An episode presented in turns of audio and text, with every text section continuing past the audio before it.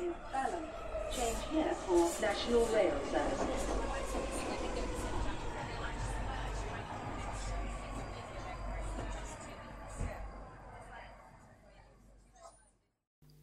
Bine revenit în stația Londra. Eu sunt Manuel Cheța de la manuelcheța.com și tu asculti podcastul Un român în Londra. De data aceasta suntem la episodul numărul 188 denumit Grijă la Irlanda de Nord. În acest episod 188 vreau să vorbesc despre atacul rasist împotriva unei familii de români din Irlanda de Nord și despre Irlanda de Nord în genere, despre viața în Londra și despre fluviul de șiri din ultima vreme. Înainte de orice, vreau să fac un mic anunț. Podcastul de față este partea Think Digital Podcast Network și mă găsești pe Podbean, iTunes, Spotify, radio.com la ora joia, la ora 6 seara și, bineînțeles, pe YouTube. Pe toate platformele astea pe care asculti podcastul de față, nu uita să dai like, share, comment, floricele, tot ce se poate da, în așa fel încât să ajungă la cât mai mulți oameni și în felul ăsta să participăm cât mai mulți oameni la discuții, nu? Pentru că de-aia fac un podcast, să cumva să aduc la cunoștința oamenilor anumite lucruri și, bineînțeles, să-mi prezint și eu un punct de vedere subiectiv, normal. Înainte de orice, vreau să pomenesc și niște oameni faini. Run de Hub sunt cei care te ajută în probleme de muncă și de Brexit. Mai sunt apoi cei de la The 3 Million pe Twitter, care se ocupă de drepturile europenilor. Mai este, bineînțeles, Centrul Filia, care se ocupă de drepturile femeilor. Și, bineînțeles, eclair.org, care oferă, să zicem, se te ajută cumva să înțelegi ce înseamnă aia sclavia modernă și, bineînțeles, când e vorba de traficul de persoane, în special de traficul de femei în scop de prostituție. eclair.org Și, bineînțeles, să nu uităm, sunt multe alte ONG-uri și asemenea grupuri care ajută oamenii. Nu uita să te uiți și măcar să dea un share dacă nu să vorbești oamenilor despre aceste grupuri.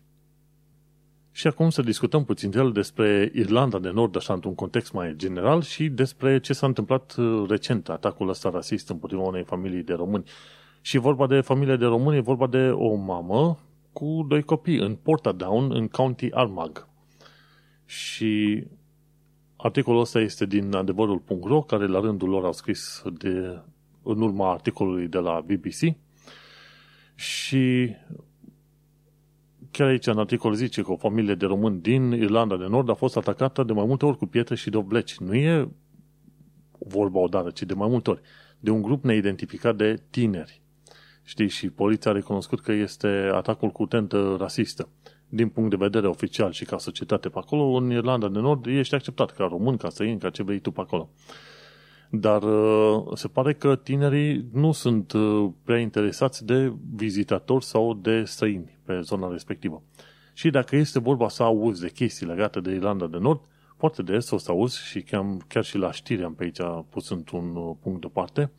De exemplu, loialiștii din Irlanda de Nord au dat foc unui autobuz și asta s-a întâmplat undeva mai la dreapta, la 150 de km mai spre est de Armagh County, în Newton Abbey, în County Antrim. Au dat foc la un autobuz și ar fi, cred că, al treilea autobuz care a fost ars în ultima perioadă în protest împotriva tratatului ăsta cu Irlanda de Nord și Uniunea Europeană. Că vorba aia, teoretic, s-a stabilit un fel de graniță între Irlanda de Nord și restul Marii Britanii, iar loialiștii din Irlanda de Nord nu vor să vadă treaba asta și atunci ce fac? Au pus dispozitive explozive improvizate în mai multe locuri, la un moment dat au reușit să rănească polițiști, au dat focul la autobuze și cel puțin în Irlanda de Nord se știu foarte multe asemenea situații în care sunt conflicte în asta sectariene între loialiști și un loialiști, adică cei care țin cu un UK-ul și cei care vor să se separe de UK și unioniști care vor să se unească cu Irlanda și o, o ceartă continuă pe acolo pentru care durează probabil de multe decenii bune, știi? Și pe lângă chestia asta, uite-te că și o familie de români a fost și atacată. Fiind ăștia, tinerei ăștia, fiind învățați în Irlanda de Nord pe acolo să facă scandal și dezastru așa de mare, când auzi de evenimente majore în care mașini sunt uh, arse, explodate, autobuze au luat foc, bombe au explodat sau chiar uh, s-au uh, confruntat grupuri din asta de tineri cu poliția, dar s-au confruntat în sensul că au avut arme și au împușcat în poliție, e bine asta o să fie în Irlanda de Nord de cele mai multe ori. Și acolo gândește-te, când au fost exploziile alea cu IRA în Londra, tot din Irlanda de Nord veneau. Nu. Și uite că în ultima perioadă o familie de români, este vorba de o femeie și cu copiii ei, Florentina Dimache, locuiește împreună cu copiii și de mai multe ori au fost hărțuiți în stilul ăsta și la un moment dat li s-a și spart ușa. Știi, și atunci, în cazul de față, efectiv, uh, uh, poliția ar fi trebuit să pună mașină de poliție pe zona respectivă. Dacă s-a, a, fost, s-a raportat odată că au venit aia și au atacat în mod direct și voit casa, atunci este clar că este un atac uh, concentrat și direct, știi?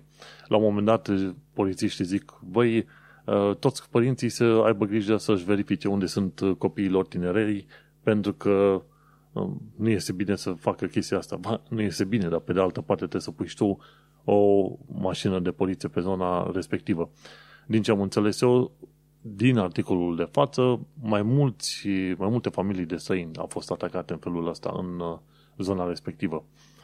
Și Acum e o anecdotă, dar, de exemplu, fostul meu manager de la firma la care lucrez aici, la firma britanică în Londra, omul este din Bangladesh și era în Dublin la un moment dat, era în urmă cu vreo două decenii, ceva de genul ăsta, și au intrat într-o discuție cu irlandezi și aia nu l-au plăcut și vreo 15 l-au bătut, dar l-au bătut pentru simplu motiv că era străin, nu pentru că era cine știe ce alte chestii. Am auzit asemenea cazuri din asta când a fost uh, cu votul ăsta cu Brexit, când polonezi au fost atacați în mai multe cazuri. Dacă să să te uiți bine, cred că numărul de români ajunge să fie egal sau poate chiar mai mare decât uh, cel de polonezi. Și atunci, probabil că mai devreme sau mai târziu, o să auzi de asemenea atacuri mai multe la adresa românilor. Și este o interesantă, o situație interesantă în care ajungi să fii, adică pleci din țara ta unde ești tu majoritar, ajungeți într-o țară străină unde ești tu minoritar și partea minorității, știi? Cum se schimbă lucrurile și cărțile, ca să zic așa. Și ajungi să-ți faci probleme de niște chestiuni care, în mod normal, nu, nu, nu te gândeai că există sau că ți-ai putea face probleme, probleme vreodată. Tocmai de aceea și în Londra, când locuim, am ales să locuim într-un, într-o zonă ceva mai mixtă, deși Londra în sine, aproape jumătate din populație, este străină. Dar cu toate astea, cumva alegem să fim în zone ceva mai internaționale și în felul ăsta zonele internaționale sunt obișnuite cu săinii și nu vezi atacuri din astea la adresa săinilor în niciun fel de mod. Ideea este că, uite-te că în zone mai omogene, unde sunt, să zicem, numai britanici albi, și în zonele mai sărace, uite, curios asta se întâmplă, cum e un sat mai îndepărtat, ce mai știu eu, atunci sunt șanse mai mari să fii, dacă nu atacat în mod fizic, dar cel puțin hărțuit în mod uh, verbal și în zonele respective și poliția este puțin mai adormită în uh, asemenea situații. Și uite-te că la un moment dat i-au spart ușa Florentinei Dimache, din care locuiește în Irlanda de Nord, și a trebuit să doarmă pe podea chiar în zona ușii respective, că era teamă că mai vine ea și îi atacă în casă și poliția din Portadown care au spus că familia Dimache nu este singura din zonă care este ținta unor atacuri, dar uh, ideea este că nu este ok, mai ales că tinerii respectivi au șansa să își găsească multe locuri de muncă. Gândește-te, în perioada asta sunt 1-2 milioane de locuri de muncă din 20-30 de sectoare de activitate diferite. Așa că sunt locuri de muncă pe bandă rulantă. Tot ceea ce trebuie să facă acei tineri să se ducă să muncească. Dar vezi, aici e de face cu politica din asta rasistă, condusă în special de către Boris Johnson și de politicile și modul de acționare rasist al Home Office, înțelegi, în care pune imigranții și imigrația pe, pe nivel de infracționalitate. Și atunci vezi cum politicienii cumva conduc un discurs din ăsta rasist și anti-străin care mai apoi îi determină pe niște oameni de ăștia impresionabili și proști și tineri să atace oamenii pentru simplu fapt că sunt uh, străini. Ceea ce este un lucru foarte urât, bineînțeles, de făcut din partea politicienilor și asta pentru că, în principiu, este mai ușor pentru ei să atace imigranții, că pe probleme reale sau nu, decât să rezolve problemele reale din zona respectivă, că e Irlanda de Nord, că e nordul Angliei, ce vrei tu pe mai departe. Și, bineînțeles, sunt interesat să vizitez și voi vizita foarte multe locuri, voi cunoaște foarte mulți oameni odată ce pandemia asta se va mai calma. Dar, în continuare, stau și judec foarte atent zonele în care ar fi vorba să mă mut aici în UK, pentru că nu vreau să risc să fiu într-o situație în care te duci într-o zonă pur britanică și chiar dacă vrei să cunoști cultura, să te adaptezi și așa mai departe, să te pomenești la un moment dat ținta unor atacuri, pentru că unii sunt proști. Și sunt, sunt uh, slavă Domnului, proști destui se și prin UK, uh, nu poți să zici nu. Dovadă votul Brexit. Asta e. Ideea este că, într-un fel sau în altul, ca să in în țara asta, trebuie să înveți, să zicem, cum să negociezi și cum să îți conduci viața, afacerile și ce fei mai departe. Ca idee generală, de exemplu, am vorbit și cu maica mea care se ocupă de îngrijire de bătrâni în Spania și ea are un sentiment foarte negativ, așa când este vorba de modul în care e tratată în Spania și cum au fost tratați străini în genere sau români în genere prin Spania și prin care ți se dă de înțeles că străinii sunt întotdeauna tratați ca niște sclavi, cel puțin prin Spania pe acolo. Și vorbim de străinii români. Și vorba aia, acești români care se duc în sănătate și fac niște munci extraordinar de grele. Să ai grijă de bătrân, să ai încrederea să lași în grija unui român un bătrân, știi? Și după aia să te asiguri că acel bătrân până la urmă este hrănit, îngrijit uh, și așa mai departe, iar mai apoi tu să tratezi acel român cu cotul, cu fundul și așa mai departe, îți dai seama că lucrurile astea sunt uh, total neplăcute și bineînțeles trebuie discutate la, în cel mai mare nivel. Tocmai de aceea, din ce am văzut eu, sunt ceva ONG-uri prin UK uh, și trebuie, bineînțeles, ca să intri în sănătate, este bine să ai o legătură și un network cât de cât puternic, nu numai între români, ca să zic așa, dar și între comunitățile de români și autoritățile locale și diverse alte grupuri, în așa fel încât să poți să promovezi pe mai departe, um, să zicem, uh, incluziunea acceptată, acceptarea. Pentru că un lucru este să te duci într-o țară să vrei să te adaptezi, să înveți despre țara respectivă, obiceiuri, limbă, tradiții, ce vrei tu, și alta e să fii la un moment dat atacat de către un retardat din ăsta, doar pentru simplu fapt că ești străin. Și atâta timp cât, să zicem, grupurile de români uh, își construiesc, să zicem, un paraban și o protecție și legală și ca grup și așa mai departe, uh, atunci vom vedea niște lucruri ceva mai bune, mai pozitive. Tocmai de aceea, mai devreme sau mai târziu, este nevoie și de implicare politică, este nevoie să aduci și foarte mulți români la înaintare, în, în media publică, în politică, în ce vrei tu pe mai departe, în așa fel încât ăștia să înțeleagă și de ăștia vorbim de grupul ăsta minoritar, chiar și în UK, care te-ar ataca doar pe simplu, pentru simplu fapt că nu ești britanic, ok? În așa fel încât și ăștia să înțeleagă, băi, toată lumea este om, încerci să-l muncești, să-ți duci viața pe mai departe, nu ai venit aici să calci pe nimeni în picioare și, bineînțeles, aici este de muncă, slavă Domnului, cât, cât vrei tu. Și, bineînțeles, fiecare român care vine aici învață, se adaptează, crește și poate să aducă și el la rândul lui, din cunoștințele lui, din tradițiile lui, să îmbunătățească și să ajute cumva și el uh, cultura locală. Dar, bineînțeles, pentru asta este bine să fie prezent uh, tot mai mult grupuri, mase din asta de români în online, prezentați într-un mod, bineînțeles, pozitiv.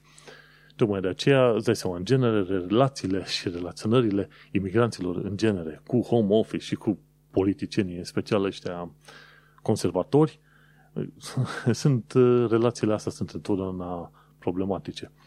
Dar aș fi curios să văd când vom descoperi mai devreme sau mai târziu români implicați în mod direct în politică, să vedem care va fi primul român, prima româncă care va ajunge în Parlamentul Britanic, mai devreme sau mai târziu.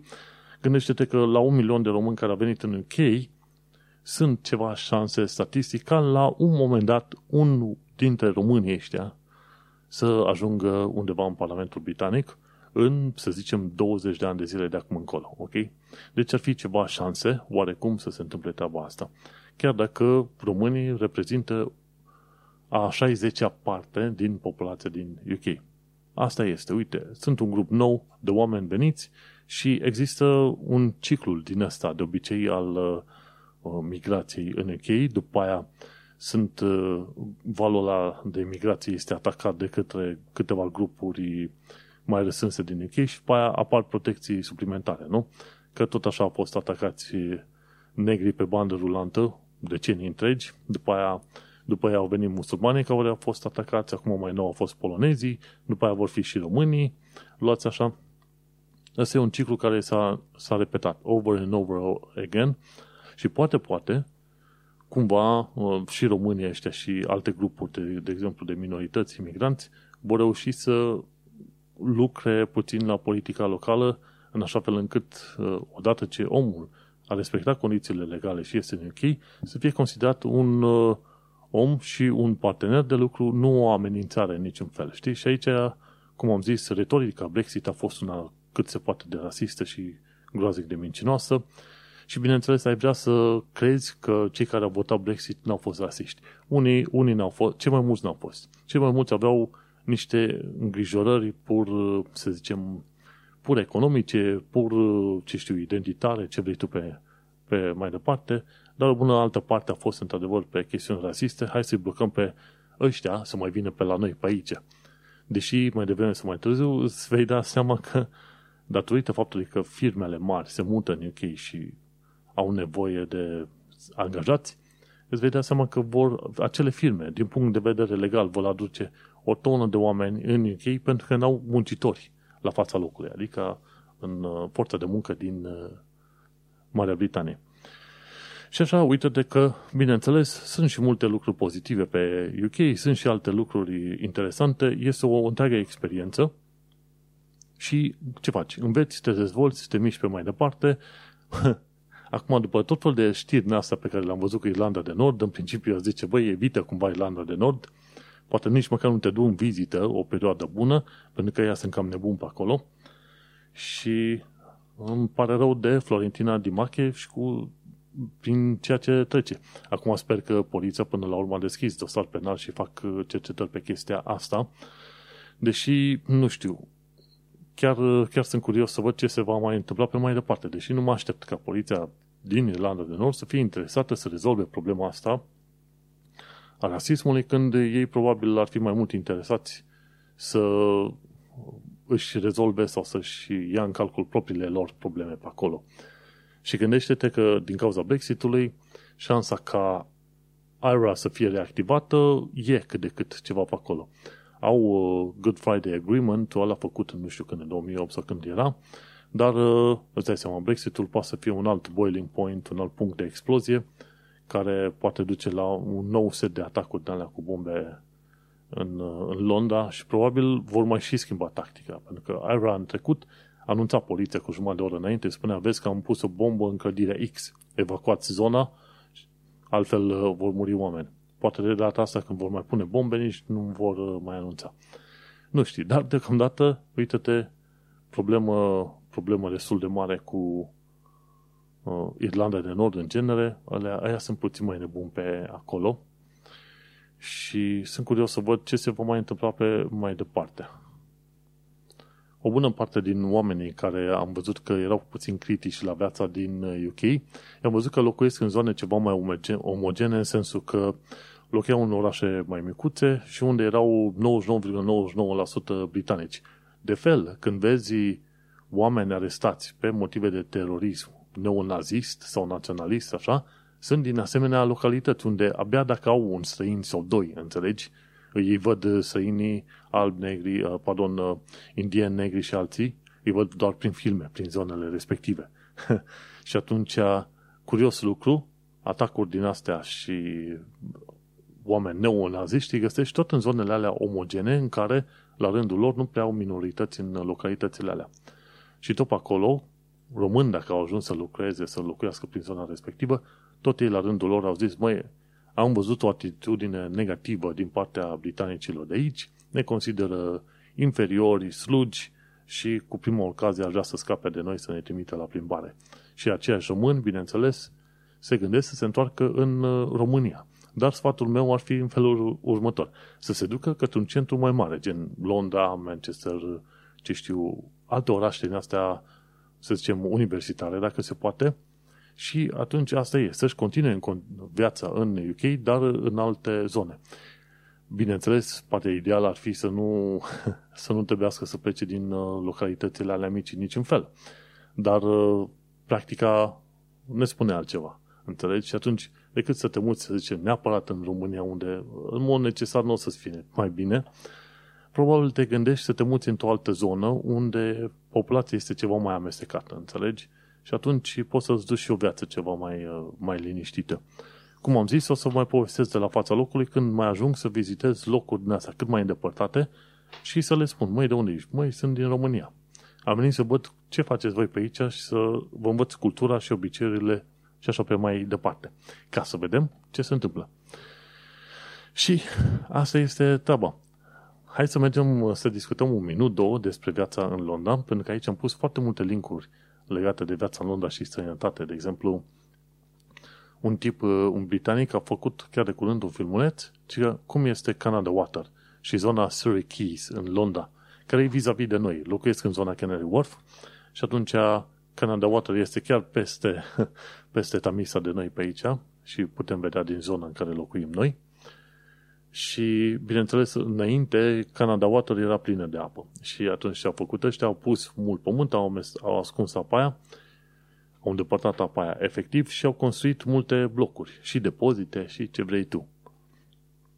Și așa s-a transformat Londra. Londra s-a transformat extraordinar de mult, mai ales, să zicem, în ultimele 1, 2, 3, 4 decenii. Cam așa, s-a transformat extraordinar de mult și se construiesc pe bandă rulantă blocuri de asta turn cel puțin vreo 300 de asemenea blocuri turn prin Londra, bloc turn însemnând undeva pe la 20 de etaje sau mai sus. 300 de asemenea blocuri turn sunt aprobate sau în construcție sau vor fi construite în următorii 5-10 ani de zile în Londra. 300 de asemenea clădiri. Bun. O, asea, o australiancă despre 3 ani de UK, dar în Londra a locuit. Știi? Și ce am învățat ea de-a lungul timpului?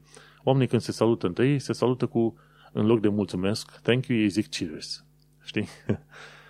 La fel l-am învățat că tube is better, adică să mergi cu metrou e mai bine decât să mergi cu autobuzul, clar. Și evit autobuzele, bineînțeles, și o evit cât pot de mult, știi?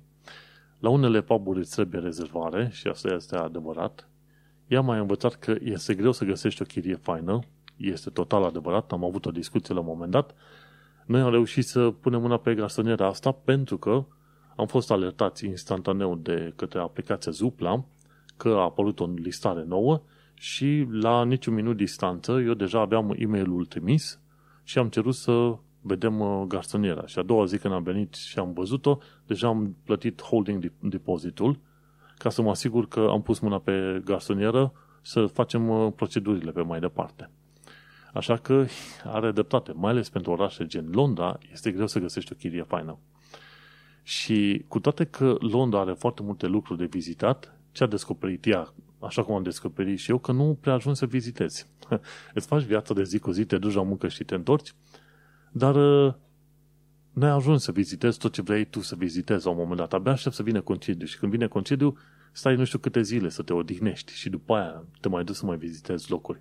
Și îți promiți tu că vizitezi ăla, ăla, ăla, ăla și ăla. Dar ăsta e adevărul. Locuiești într-un oraș mare, dar nu întotdeauna ajungi să vizitezi chiar ce, ce vrei tu.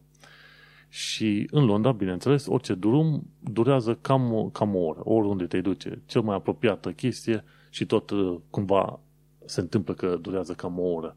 Așa că orice fel de plan îți faci, trebuie să pui o oră dus, o oră întors la plan de întâlnire, de gândire, de ce vrei tu pe acolo. Bun, mergem uh, la o imagine foarte faină de la Iron Visits pe Twitter. În Canning Town, el a fotografiat uh, semnul ăla de la metroul de la Canning Town și sunt multe, multe țepușe. Când vii în Londra o să vezi extraordinar de multe țepușe din alea puse pe tot felul de indicatoare puse acolo ca să, bineînțeles, să alunge porumbeii, să nu le permită porumbeilor să se pună. Și uite că indicatorul de metrou zice Canning Town, dar omul nostru a zis Punk Town, pentru că țepușele alea sunt puse acolo în așa fel încât îi crede că are freză din aia, frizură din aia de punker.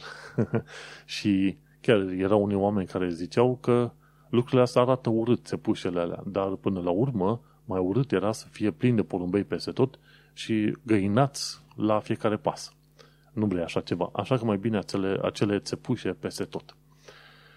Și o altă chestie legată de Londra, ci că istoria pubului City of York din zona Holborn, Holborn este istoria multor puburi londoneze. Și ce o să descoperi e că tot felul de puburi se vor lăuda că sunt din 1600, 1700, 1400. Dar de cele mai multe ori acele puburi au fost construite probabil în anii 20-30, au trecut prin vreo 2-3 nume până la ora actuală. Și la ce se referă 1400-1600 e vorba de terenul ăla în sine. Ori, dacă nu, este vorba de fundația casei, ori o părticică mică, o, o singură piatră din toată casa aia a rămas acolo de 500 de ani de zile și atunci îi zic, ok, pubul ăsta este aici de 500 de ani de zile. Așa că când vezi tot felul de istorie din asta, trebuie să cauți puțin mai adânc, să-ți dai seama că de fapt o bună parte din puburile astea sunt uh, destul de noi, ca să zicem așa. Dar uh, creează un aer din asta de istorie, de arhaic, de simpatic, așa ca să zic acolo, și destul de intime, ca să zic. Și puburile nu sunt barurile clasice pe care le știm noi. În puburi se duc oameni cu familie și și mănâncă acolo. N-au nicio problemă. o altă chestie faină ce o mai afli de Londra este faptul că există o statuie a unui papagal mort în zona uh, Greenwich. E chiar statuia unui papagal care stă pe spate așa. și este foarte tare. Acum, n-am înțeles foarte bine, trebuie să te duci la intersecția dintre King William Walk și Romney Road ca să te uiți la un moment dat să vezi acest, această statuie a papagalului mort în zona Greenwich. Am pus în show notes articolul ăsta, cine vrea să vadă o asemenea statuie, de ce nu? Londra are de toate, aia vreau să zic. Ce mai are Londra? Are și un Tower Bridge care se blochează iar când acel Tower Bridge se blochează, toată țara știe. Tower Bridge-ul îți permite, are părți curizante și îți permite, cum să zic, trecerea vapoarelor când acele părți sunt ridicate. Numai că uneori uh, podul ăsta își ridică părțile alea două și ar rămâne blocat acolo. și când se întâmplă treaba asta, ore întregi nu pot trece oamenii pe podurile respective. Să nu uităm că Tower Bridge a fost creat în urmă cu vreo 150 de ani, 160 de ani de zile. Bă, nu. Mi se pare că la un moment dat, prin 1900 și ceva, au finalizat uh, construcția. Deci nu, au, are un, doar 100 și ceva de ani de zile. Dar, uh, totuși, funcționează bine, n-ai nicio problemă. Tot legat de monumente, așa, uite că s-au repornit vizitele la monument. Și acolo n-am ajuns. La Tower Bridge am ajuns, am trecut de atât de ori, mai ales că erau situații în care mergeam pe jos de la muncă către casă, așa că Tower Bridge-ul îl vedeam zilnic. La monument n-am fost niciodată și mă ajuce, pentru că ar fi trist să nu fac treaba asta. Iar în zona noastră, aici pe unde stăm noi, pe la Canary Wharf, uite că au fost de curând flori colorate la, de Diwali. Diwali este o sărbătoare de 5 zile indiană, ceva de genul schimbare de an, de anotim, ceva de genul ăsta cu sărbătorirea soarelui, ceva de genul, cred eu. Și au apărut flori colorate în parcul din Canary Wharf. E, un, e Jubilee Place Park, ceva de genul ăsta se numește și e cu apă pe acolo și acolo pus niște flori pe apele respective. Și o altă chestie foarte faină, până nu închei prima asta parte, din când în când poți să vezi în zona de sud-vest a Londrei trenuri cu abur. Și poți să chiar, chiar să cumperi bilet la acele trenuri și te duci undeva în sud-vest, nu știu exact dacă ajunge până la urmă în, în Windsor, nu mai știu cum, în afara Londrei. Câteodată sunt curse așa. Vreau să merg și eu într-o zi cu asemenea tren din asta cu abur, să văd și eu cum se aude, cum se mișcă, cum erau cabinele în perioadele respective. Sunt sigur că ar fi destul de apropiat de, ce știu, o căruță aproape, să mergi cu căruța la țară prin România, prin statele române. Nu știu. Dar aș vrea să văd uh, cum ar fi asemenea tren cu abur. Bun, uite că am terminat prima asta parte a podcastului, am povestit câteva lucruri despre Irlanda de Nord și de ce cumva este bine să te ții la distanță. Bineînțeles, soluția nu e să pleci din UK, ci să te muți într-o altă zonă mai prietenoasă din UK și, bineînțeles, soluția este una tristă. Una mai bună ar fi, desigur, să reușim să expunem cât mai mulți români în cât mai multe ipostaze pozitive, în așa fel încât ăștia să ăștia, cel puțin cei care ar avea poziții negative în mod automat, să se să înțeleagă faptul că românii nu sunt niciun fel de amenințare la adresa lor. E ca și cum ai, ai aduce două pisici. În mod normal le-ai pune în aceeași cameră, dar dacă vrei să nu se bată din prima, pui un zid între ele și le permiți să se miroasă una pe alta, să se împace una cu alta și după aia, după ce s-au învățat cu mirosul, așa le dai drumul să fie în aceeași cameră împreună. Probabil în stilul ăsta trebuie abordat tot felul de politici de promovare a românilor în UK la fel.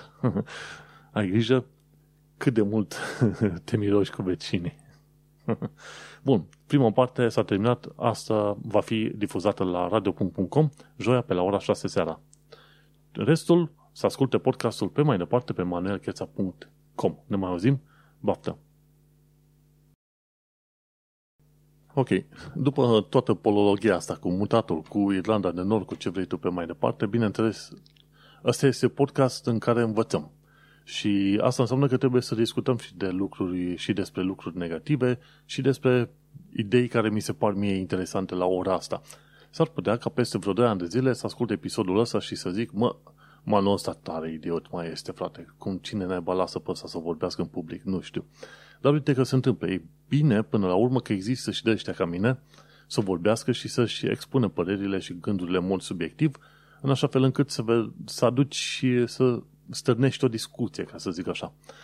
Hai să învățăm despre limba engleză, de exemplu. Ci că cum se pronunță cuvântul often.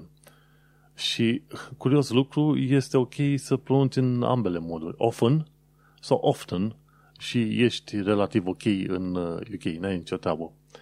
Ce ar fi chestii pur britanice când discutăm de cultura britanică? Și aici discutăm de comportamente britanice, de exemplu, și expresii și așa mai departe. De exemplu, hai să vedem, măi, de pe undeva. De, e filmulețul ăsta făcut de Ivan Edinger. Întotdeauna îi ratez uh, numele. Și el prezintă niște chestii foarte faine, numai că este toate propozițiile pe care le prezintă la un moment dat dispar una, două, pop, pe YouTube. N-am avut chef să le scriu pe toate. Bun. și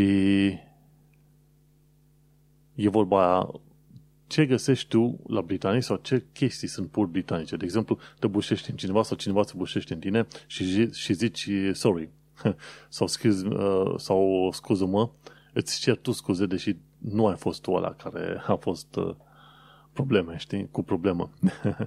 o altă chestie foarte interesantă legată de britanici, de exemplu, chestiuni pur britanice, la un moment dat uh, e vorba de discutatul despre vreme și după când stai într-o, într-un, uh, într-o linie, stație de autobuz. Și după aia te plângi că autobuzul întârzie, știi? Hai, teaua ei de teaua. Da, foarte interesantă chestie. Bun. Anumite show-uri am mai prezentat acolo și, de exemplu, poți să zici așa. Când uh, e supărat de o chestie foarte mică, zici It's a bloody nightmare. Nightmare. E un coșmar extraordinar. Dar când se întâmplă ceva foarte grav, britanici, britanici zic It's not ideal. Sau câteodată și în uh, setting de muncă și când ești la muncă, o să spune it, it is less, less than stellar. Ok? Și când auzi expresia asta, știi că e foarte grav.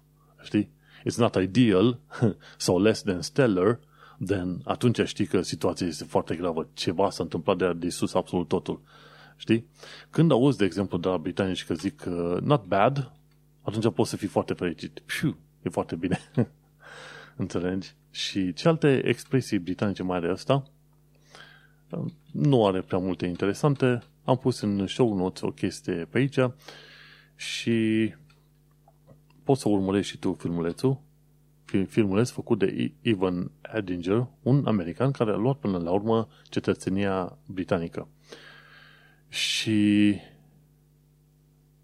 un ultimul lucru este de vorba de obiceiul de a bea ceai, dar nu orice, orice fel de ceai, ci ceai cu lapte. Încă n-am putut să mă învăț. O să încerc treaba asta, așa cum m-am învățat aici să mănânc ghimbir și la un moment dat avocado, probabil ajung să mă obișnuiesc și cu ceai cu lapte în el, deși ideea asta mi se pare destul de dificilă. Hai să ne întoarcem uh, la o altă chestie legată de cultura britanică și oarecum istoria britanică, ci că în anii de după al doilea război mondial, femeile nemăritate din UK erau obligate să-și dea copiii la adoptat. Deci a fost o chestie pe bandă rulantă în anii 50, 60, 70. Dacă erai femeie și erai nemăritată și aveai copil, familia, poliția, autoritățile, toată lumea din toate direcțiile te obliga să dai copilul la adoptat. Și acum se fac tot felul de procese și se cere ca guvernul UK să-și ceară scuze pentru ce au făcut în momentul respectiv. Și, bineînțeles, într-un fel pot spune că Marea Britanie din anii respectivi era o țară a vremurilor sale, ok? Așa cum UK-ul de acum e cumva o țară a vremurilor sale.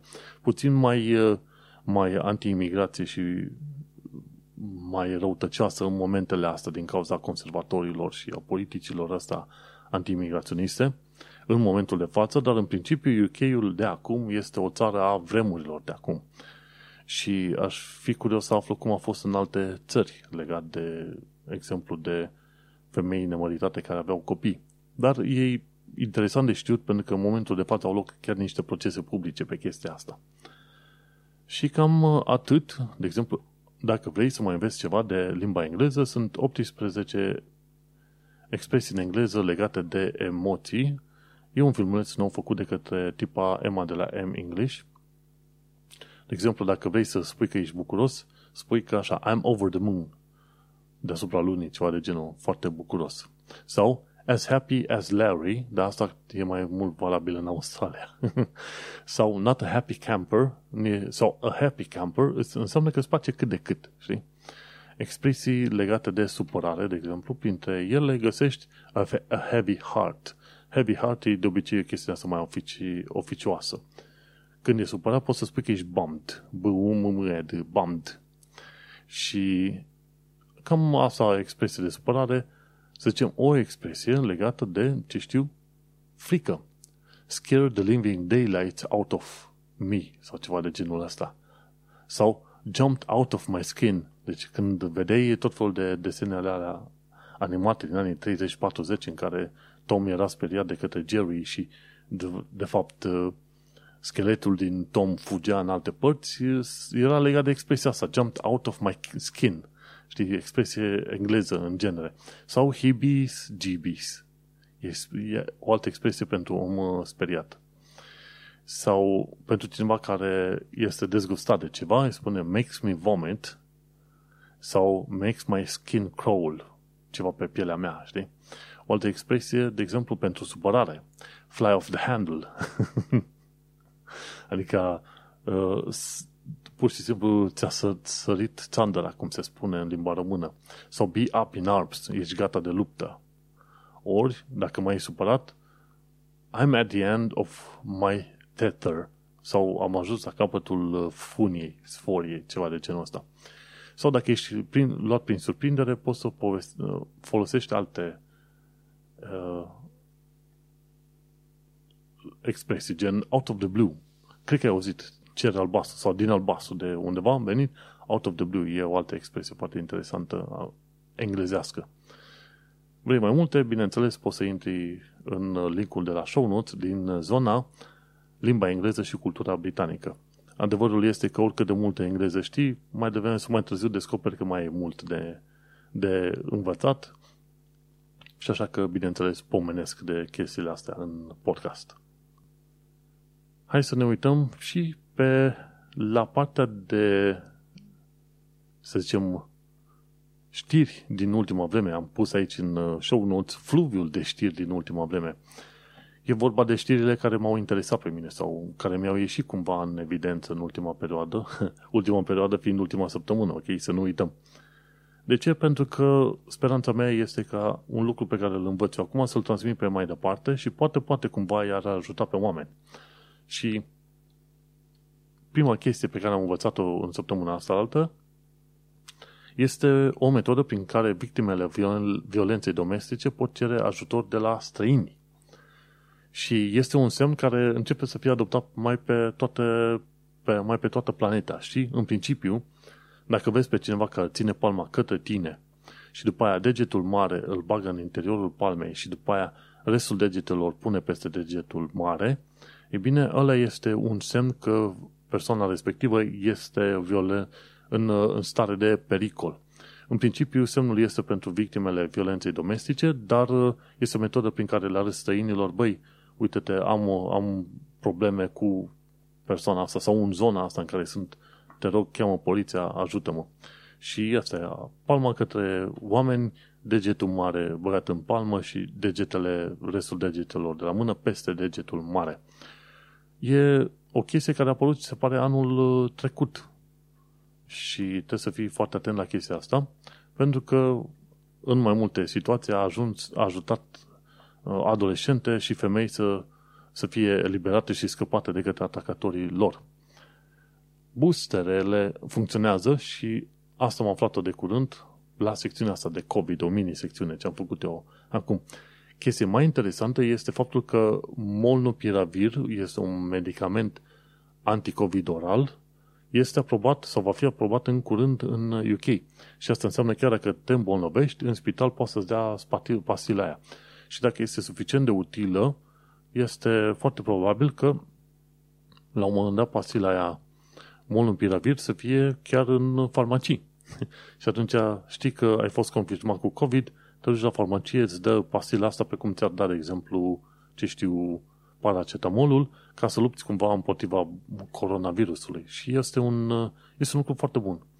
Pentru că până acum depindeam în, în mod aproape exclusiv de, de vaccinuri ca să ofere să fim într-un stadiu din asta de prevenție. Pe când, uite că putem să și luptăm împotriva bolii odată ce ne-am îmbolnăvit. Sunt curios să văd molnupiravir.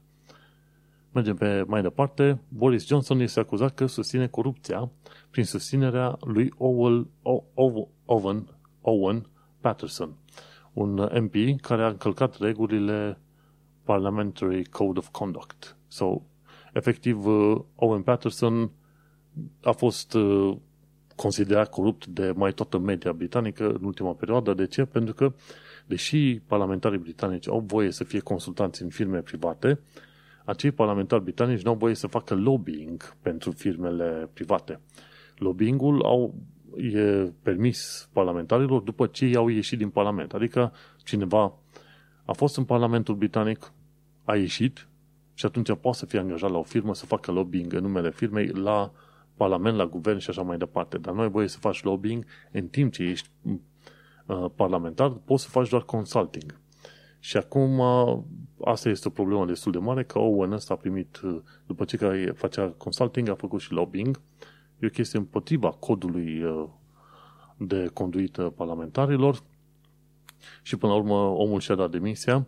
Dar Boris Johnson nu avea nicio problemă cu corupția lui Owen, zicea că vrea să schimbe regulile și dacă, de exemplu, înainte mă plângeam de Theresa May că la fel face problema imigrației puțin cam prea mare și este teen lady, e bine, Boris Johnson a demonstrat că poate să fie mult mai hain, mai mincinos și șarlatan decât uh, ce îmi puteam imagina eu că aș putea vreodată vedea în politica britanică. Și bineînțeles, foarte, foarte probabil corupt până în uh, mădva oaselor. Bineînțeles, un alt lucru la care nu mă așteptam bine, să văd în, uh, în sfera asta de politică britanică. Și, în continuare, Boris Johnson, Boris Johnson este uh, tras la răspundere de către media pentru faptul că susține corupția și o promovează corupția și impostura, bineînțeles. Un fel de, ce știu, Dragnea de România, ceva de genul ăsta. Dar cu ceva mai mulți bani și într-o țară mult mai puternică. Bun, ce am descoperit de curând, adică nu e chiar bun, ci că regulile pentru sprijinul paliativ, adică la end of life, sunt arbitrare, ci că 100 de oameni au murit în timp ce combăteau sistemul nedrept. Și se consideră că, de exemplu, NHS poate să dea un fel de ajutor și de, sau Department of Work and Pensions, ceva de genul ăsta, poate să dea un fel de ajutor bănesc, dar doar dacă se stabilește clar că tu vei muri în următoarele șase luni de zile. Ori oamenii care au boli din asta terminale nu știu exact când vor muri. și normele astea par cam uh, ciudate. Și tot mai mulți oameni încep să combată aceste norme pentru că au nevoie de ajutor chiar la final de viață și nu-l primesc pentru că doctorii nu sunt siguri exact când vor muri oamenii respectiv. Și este un sistem destul de nedrept. și o chestie interesantă de NHS și sisteme nedrepte, chiar citeam la un moment dat că erau oameni care efectiv, din cauza faptului că așteptarea la, pe lista de NHS este foarte mare, unii oameni sunt determinați să își facă operații în afara UK-ului și este un lucru foarte trist pentru UK. Pentru că tu ești aici, plătești niște taxe, impozite, ce vrei tu și nu ajungi să faci operațiile respective, trebuie să-ți plătești singur operații să te duci în Danemarca, Germania, ce vrei tu pe mai departe. Și este un lucru foarte, foarte urât. Și de ce ajuns să înțelegi că se întâmplă treaba asta? E bine, de când au luat conservatorii puterea, ce au zis? Tăiem din servicii din toate direcțiile. Și asta au făcut. Au tăiat de la NCS, au tăiat de la judecătorii, de la poliție, de la orice vrei tu. Vorba aia, austeritate. Și atât de bine au tăiat că în momentul de față, inclusiv uh, votanții, uh, votanții conservatorilor se văd nevoiți să meargă în sănătate să-și facă operațiile pentru că lista de așteptare la NCS e probabil de 4 până la 7 ani când este vorba de anumite operații. Trist, efectiv trist. Și mergem pe mai departe. Cum discutam și de home office la un moment dat, ci că ascunde rapoarte publice pentru care și că este mai discriminatoriu și că mai plin, că este mai plin de intervenție politică decât probabil în oricare alt timp din ultimele, nu știu, câteva decenii. Deci, efectiv, conservatorii ăștia în UK sunt precum uh, boala aia de Trump în America, efectiv în stilul ăla. Așa ceva nimeni nu-și imagina că va putea descoperi în, uh, în UK, mai ales în ultimii, să zicem, 5 spre maxim 10 ani de zile. Și asta e, trăim prin uh, niște perioade istorice foarte interesante, într-un fel ai, spunea, ai putea spune de aici nu se poate merge decât în sus, dar când mai sunt conservatorii la putere, și cât n-au niciun fel de respect, nici bun simț pentru nimeni, pe nicăieri, în continuare o să fie un fel de epocă nea trumpiană prin, uh, prin Parlamentul Britanic. Ce mai descoperit din nou este că pe linia de Brexit, pescarii ar vota împotriva Brexit acum, după ce au văzut că nu mai au aceleași rezultate bune pe care le aveau înainte în vorba de, în relația cu UE-ul la pescuit și așa mai departe. S-a făcut un scandal pe chestia asta cu, pescui, cu pescuitorii, cu pescarii, pardon, din UK, dar uh, pescarii reprezintă 0,1% din uh, produsul intern brut al Marii Britanii. Dar a fost o chestiune de scandal și de arătare de mușchi între UK și Uniunea Europeană. Dar era cea mai mică posibilă problemă legată de Brexit. cea mai mică, efectiv. Și ce se întâmplă? Dar fiindcă nu sunt destui uh, măcelari în UK, guess what? Ce se întâmplă? Fermierii britanici ajung să trimită porci la sacrificat în Uniunea Europeană. Să duc oamenii să se opereze în UE, acum și porcii sunt trimiși la sacrificat în UE. Uh, Așa că, cel, cel puțin până în momentul de față, se pare că Brexitul a făcut exact opusul, 100% opusul la ceea ce au promis uh, ăștia în campania respectivă. Și de aici mergem mai departe la chestiuni legate de Londra. De exemplu, ai grijă la trotinetele alea electrice. Două dintre ele au explodat în trenurile de la TFL în ultima lună. Grijă mare la cum umbli cu ele și pe unde, pe unde te joci cu ele, efectiv.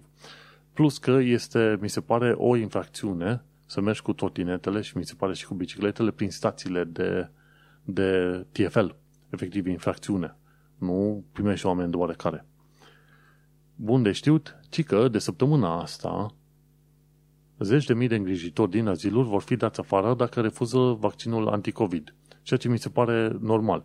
Dacă lucri cu bătrâni vulnerabili bun, în, care au nevoie de asistență de sănătate și tu nu te vaccinezi pentru bolile care sunt cele mai periculoase, nici nu ai ce căuta să lucrezi cu oamenii aia pe acolo. Du-te liniștit la, ce știu, curățat de buruieni. N-ai știe pe unde. Important lucru este că trebuie să îți iei măsurile de sănătate ca să-i protejezi pe oamenii, nu să-i bagi în pământ. O altă știre interesantă și plăcută este faptul că, uite, un polițist care se prefăcea că nu poate munci a fost trimis la închisoare. A primit tot fel de beneficii, efectiv a rămas pe salariul de, de la muncă, pentru că se plângea că a avut un nu știu ce accident. l-au detectat și l-au băgat și la închisoare. Numai că și-a pierdut locul de muncă, l-au băgat și la închisoare. Și cred că ai auzit, în ultimele câteva săptămâni și luni bune, tot mai mulți politici au fost detectați pentru tot felul de probleme și unii dintre ei chiar au ajuns la închisoare. Când auzi în România politici care fac mizerii și rahaturi, să ajungă la închisoare. Foarte, foarte rar auzi treaba asta. Și o ultimă știre foarte interesantă, ci că interacțiunile pe social media influențează modul de raportare al universităților din UK, dar într-un mod negativ. Ce înseamnă e că universitățile, în speranța de a primi granturi și bani de la guvern, încep să se folosească tot mai mult de social media ca să demonstreze că au, au influență asupra comunității, gen avem like-uri și share-uri. Dar uh, ceea ce ar trebui să știe universitățile este că social media nu este tot una cu impactul real asupra comunității în viața de zi cu zi. Mai ales când discutăm de, de Facebook. Facebook umflă foarte multe numere, Facebook efectiv este o șarlatanie pe față. Așa că nu poți avea încredere în niciun fel de lucruri pe care Facebook-ul ți le dă în față ca raport. Și e curios că universitățile din UK încep să, să se dea oarecum după Facebook în uh, situațiile astea. Și este nu numai curios, este și foarte trist. Impactul asupra societății îl vezi prin uh, sondaje efectiv reale și văzând ce proiecte se aplică în viața reală. Nu sunt pe social media, în special pe Facebook. Facebook-ul este o hazna efectiv care mai devreme sau mai târziu va ajunge să fie închisă sau, ce știu, transformată în ceva total diferit. Și cam atât cu marele flux, să zicem așa, de, de știri din ultima vreme.